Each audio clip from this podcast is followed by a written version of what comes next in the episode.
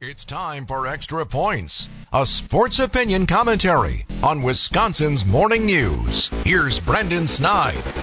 Green Bay Packers are entering a new season and they are going with Jordan Love as their starting quarterback in 2023 after sending off Aaron Rodgers to the Big Apple in April. Over the past weekend, photos emerged from teammates hanging out with each other in Door County, enjoying some sun and some time off, a rare occurrence with a quarterback spending time with his teammates in Green Bay. The Green Bay Packers are also on the practice field this week with their new starting quarterback, who is actually taking live snaps with his team another rare occurrence. In other words, though, everyone has seemingly moved on, except, to no one's surprise, Aaron Rodgers. The four-time MVP made headlines again, as he usually does whenever he talks, describing his exit from Titletown again for whatever reason.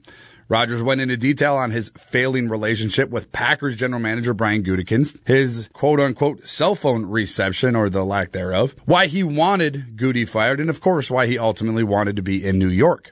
My question though is why are we doing this? Why, Aaron? Why are we talking about things that happened years ago? Did the Packers not pay you enough? Was $150 million not enough? Did they not sign enough of your friends who were clearly past their primes and only took up roster spots just to make you happy? Aaron Rodgers is like that significant other you break up with and they have to constantly tell everyone that they're doing much better without you when deep down inside they know they miss you and they need you. It's time to let it go, Aaron. Move on. You're New York's problem now.